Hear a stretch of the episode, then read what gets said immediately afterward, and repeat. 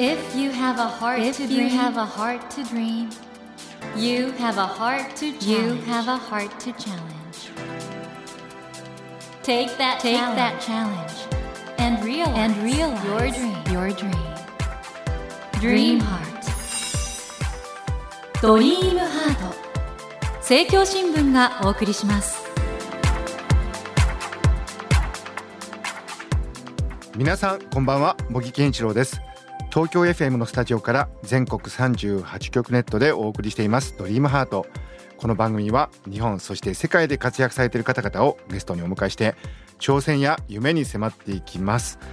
さあ今夜お迎えしたお客様もうラジオ ディージェー のトップオブザトップでございまして、長年第一線でご活躍中の秀島文香さんをお迎えしました。こんばんはです。こんばんは。いやいやいやいや、お会いできて嬉しい。今日はビビってますよ。いやこちらこそ。どっちがゲストか分かんないよ。あのマイクテストの段階から茂木さんのキュートさ炸裂してて、いやいやいや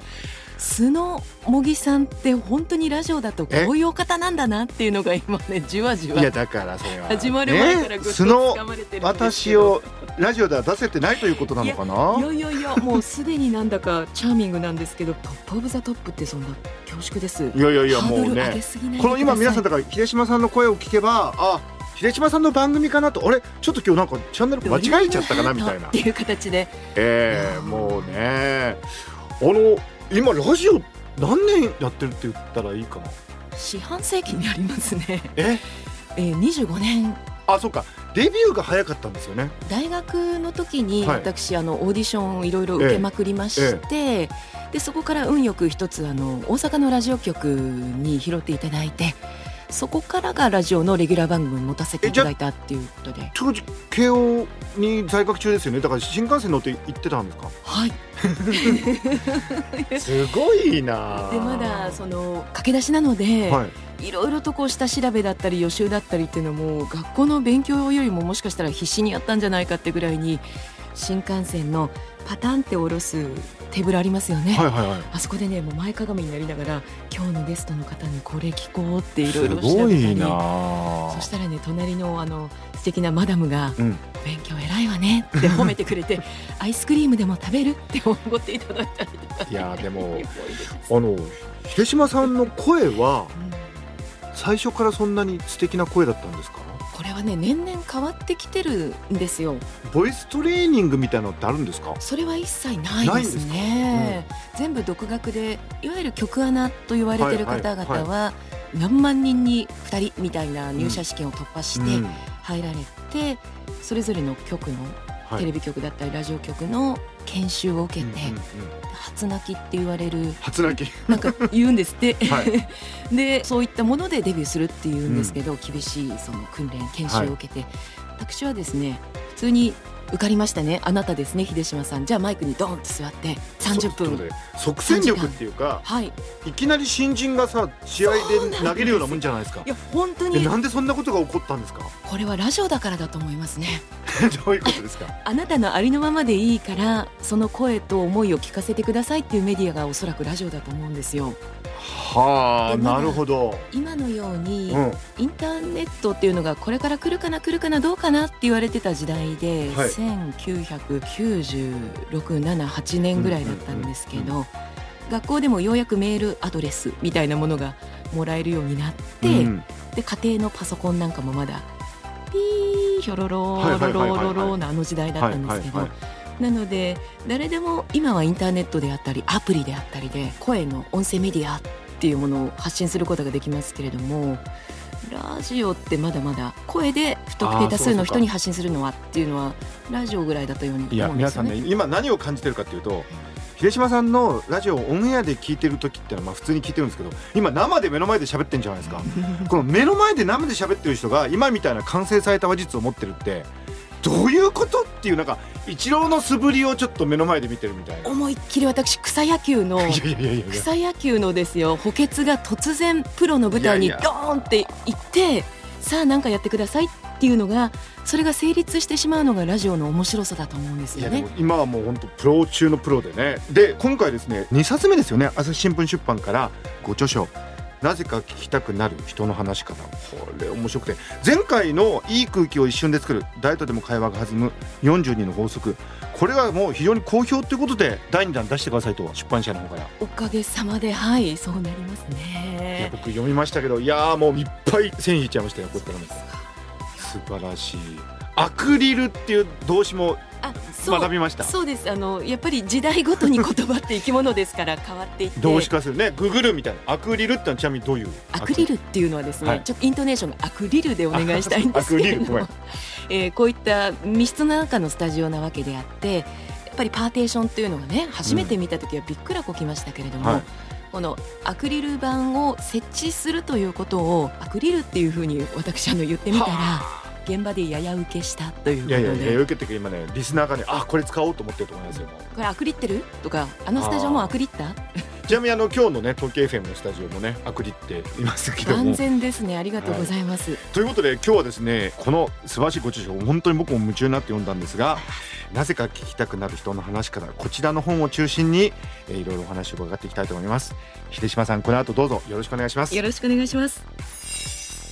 ドリームハート、まあ、皆さんご存知だと思うんですけど、改めてちょっと秀島さんのプロフィールご紹介させてください、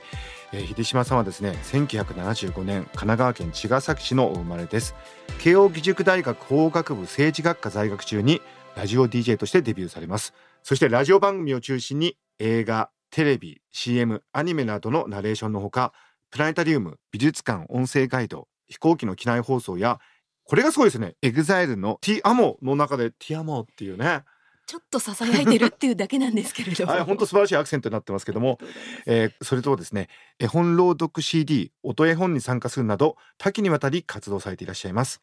秀島さんのハスキーで都会的な声質、そして温かい人柄とフリートークがクリエイターからリスナーまで幅広く人気を集めていらっしゃいますということで、現在朝日新聞出版よりご著書、なぜか聞きたくなる人の話し方を発売されていらっしゃいます。これね、うん、確かに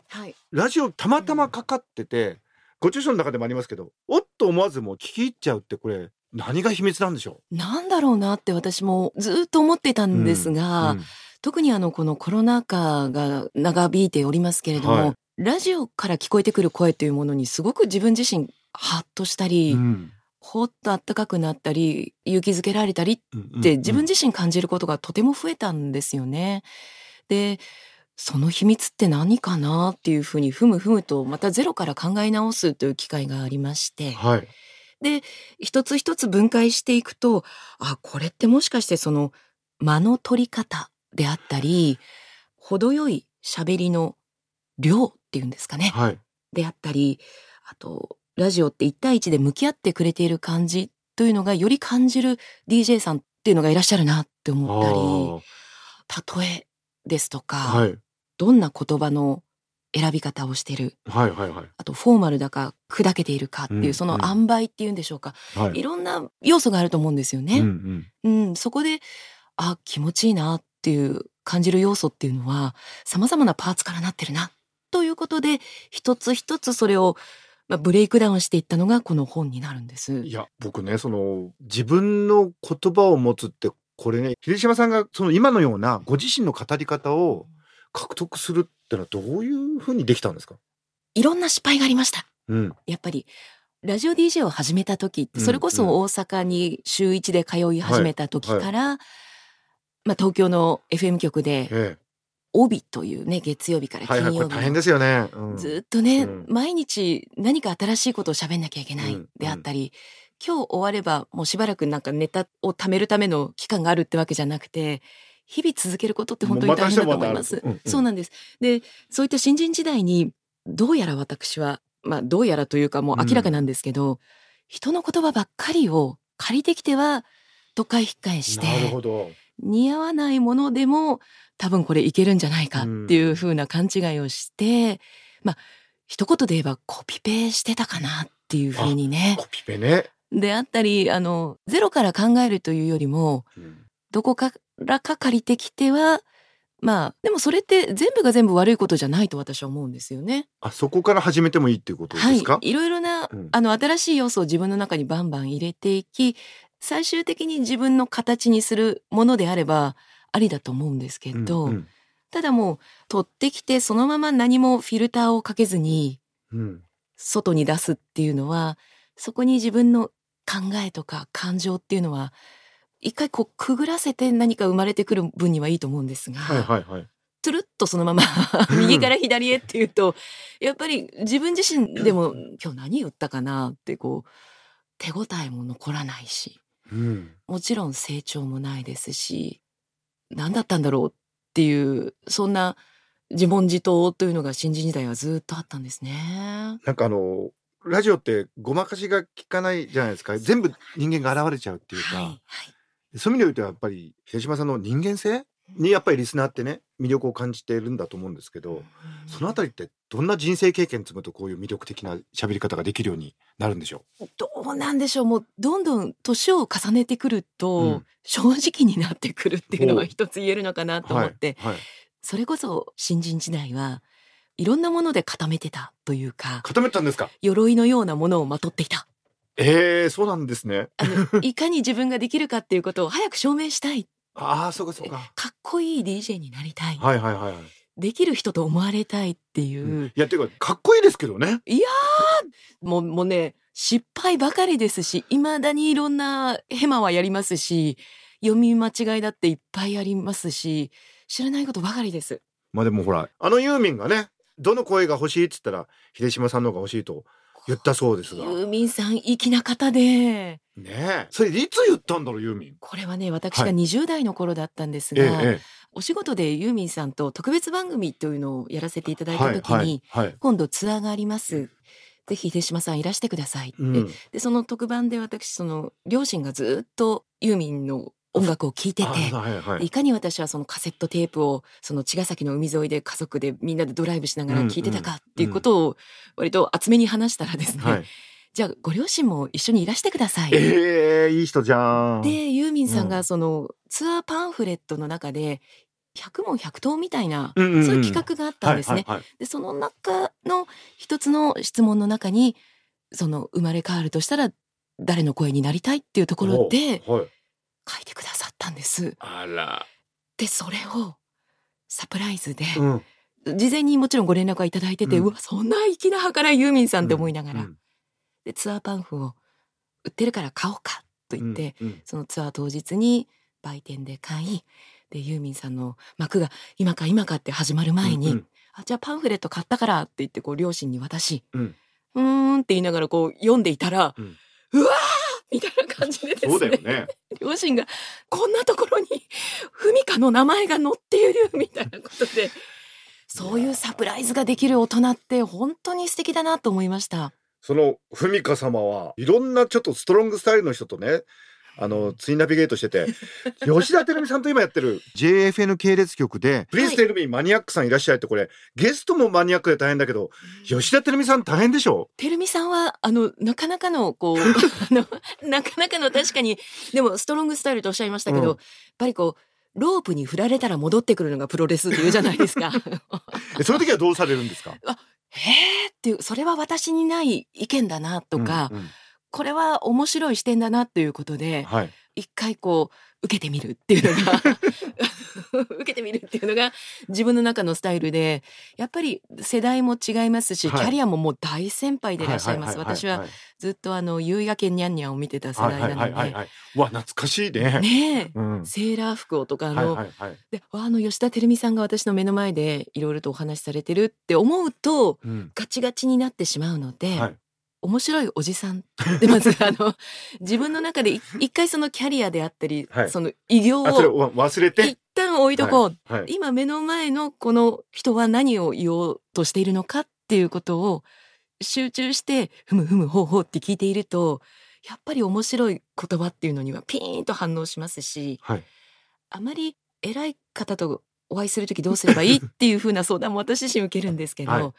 い、一旦その全部置いといて、うんうん、ある意味なんか don't think feel っていうんでしょうかね。もうか感じるその、なるほど。その時に思ったものを素直に口に出してみたりえいっと飛び込んでみると面白いなっていう風に偉ければ偉い方ほど反応してくださるというかなかなかわしにはない視点だ私にはない視点だわねやるわねという形で面白がっていただけますね。なるほど、えー、森健一郎が東京 エフエム のスタジオからお送りしていますドリームハート。今夜はラジオ ディージェー として長年第一線でご活躍中の秀島文香さんをお迎えしてお話を伺っています。ドリームハート。それにしてもね、あの慶応大学のね菅谷先生、はい、なんか秀島くんは全然就活しないで ディージェー 一生懸命やってたよってね対談で。すいません茂木さん、それどこからその情報、素晴らしいですね。いやで驚きました。やっぱり当時のやっぱり僕秀島さんのそのなんていうかな原点ってすごく逆に興味ありますね。あ、そうですか。だって今もうそういう学生いるじゃないですか、うん、きっとメディアで働きたいって言って、でも、ね、やっぱり意外となんかこうしなくちゃいけないんじゃないかとか、あ、ね、あのべきとか、うん、しなきゃとかこう、うん、いろいろ過去のものをなぞってみたりっていうのももちろん型としてそれはそれでいいと思うんですけど、でも今でも不思議なんですよ私ね、うん、性格的には割と石橋を叩いて叩いて補強して渡るみたいなね、もともと人見知りだったとかね。そうなんです。なのでなんでこうできるかどうかも食べていけるかどうかもわからないそのフリーランスというラジオ ディージェー の世界にえいやって飛び込めたかっていうのが、うん、あの時はよくぞ決断できたねって自分でも思います ね, ね。ご両親もよくね、割とうちの父はもう自由に好きなことやれみたいな感じ で, でサラリーマンなんですけど、自分の職場見てると、うん、はい、やっぱりまだまだなかなか厳しいものはあるぞっていう、あの当時就職氷河期だったんですね、うんうんうんうん、で割と先輩方は手堅いところガシガシ就職決めてましたけど、慶応の法学部だもんな、みんなそれはもう有料企業行くでしょそれはね。とはいえそのひゃくまいとかエントリーシート紙で書いて、うん、あ、そうかそうか。でやっぱりまだまだ女性はこれからなのかなっていう形で、なんかこう男子には案内が来てるのに私は来ないとか、それ苦労されてる方もいらっしゃるんですね。そういう時代だったと思います。いうのを横で見てると、だったらもう一度きりの人生だし、その学生時代にそのラジオの現場っていうのも見ちゃったっていうので、大人たちが楽しそうに仕事してるのを見ちゃったらまあ確かにラジオは楽しいですよね。楽しいですよね。これ私じゃあもうできるかどうかは保証なんもないけど、ちょっとこれ頑張ってみるかっていう気持ちでしたね。あの秀島さん、あのこれね、まあ、しがつから新生活スタートしてね、やっぱりそのコミュニケーションでその悩んでる方も多いと思うんですけど、もちろん今回のねご著書なぜか聞きたくなる人の話し方読んでいただきたいんですが、リスナーの皆さんにちょっと一つコミュニケーションの仕方ですね、はい、話し方のヒントのようなものをお伝えいただけたら。ギクシャクしていいと思いますあ、そうか。まずは話しかけるというところから、すごくこれって泳ぐにはどうするか、水の中入ってくださいっていう、もう本当これなんですけど、はい、こんなこと話したら変なやつって思われるかなとかもし会話が続かなかったらどうしようとか、もうやる前からいろいろと心配しすぎなように感じるんですよね、ええ、そのお悩みを相談してくれる人たちに実際聞いてみると、はい、なのでやっぱりみんな赤ちゃんもそうですけど、なんか一回もう転んで転んでようやく歩けるようになるっていうことで、いきなりスタスタうまく爆笑を取ったりとか、はい、さんじゅっぷん楽しく雑談ができるみたいなことには人はならないと思います。え、ちょっと待って、秀島さんもじゃあ転んだんですか？いっぱい転びました。生傷だらけでした。じゃあそのあたりは今もそう、今はだって押しもされるの大御所じゃないですか。今もそうですよ。本当かな、そのあたりはじゃあ来週聞こうかなということで、いやいやもう秀島さんにそういうことやったらもう恥ずかしい、えー、森健一郎が東京 エフエム のスタジオからお送りしていますドリームハート。今夜はラジオ ディージェー として長年第一線でご活躍中の秀島文香さんをお迎えしてお話を伺ってきたのですが、残念ながらそろそろお別れの時間となってしまいました、えー、また来週もねご登場いただいて、ご著書なぜか聞きたくなる人の話し方、そして今までのちょっと人生というか、はい、ね、ちょっといろいろそこら辺もお話を伺いたいと思います。秀島さん、来週もどうぞよろしくお願いいたします。よろしくお願いします。ということで、えー、どっちがゲストか分かんなかったというような番組になりましたけども、えー、今夜はですね秀島文香さんをお迎えしました。 Never let go of that dream. Never forget that heart to challenge. Dream Heart。茂木健一郎が東京 エフエム のスタジオから全国さんじゅうはちきょくネットでお送りしてきましたドリームハート。今夜はラジオ ディージェー として長年第一線でご活躍中の秀島文香さんをお迎えしましたが、いかがでしたでしょうか。いやー、なんだろうね、この声の安定感があって、うん、なんかいろんなことが見えてる感じしましたね。お話しされていて、自分がこれから喋ること、今まで話してきたこと、これいわゆるその脳科学でいうとマインドフルネスっていうんでしょうか、全部が見えてる状態、そういう中でいろんなお話をされているところがすごいなと思って、声の魅力、そして声から伝わるお人柄、そういうものがね、いろいろな形で、まあ、メッセージとして届いてるんだなっていう、そこら辺はね、本当に僕もラジオをやらせていただいている人間として勉強になりましたし、またね、人間の声ってすっごい可能性があるんだなってことをね、教えていただいたような気がします。さて、番組では毎週さんめいの方にせんえんぶんの図書カードと番組特製のエコバッグをセットにしてプレゼントしています。私、茂木に聞きたいことや相談したいこと、番組の感想などを書き添えの上、ドリーム ハートのホームページよりご応募ください。お待ちしています。そして無料音声アプリオーディでドリームハートの番外編番組、茂木健一郎のポジティブ脳教室を配信中です。こちらも聞いてみてくださいね。来週も秀島文香さんをお迎えします。どうぞお楽しみに。それではまた土曜の夜じゅうじにお会いしましょう。ドリームハート、お相手は茂木健一郎でした。ドリームハート、政教新聞がお送りしました。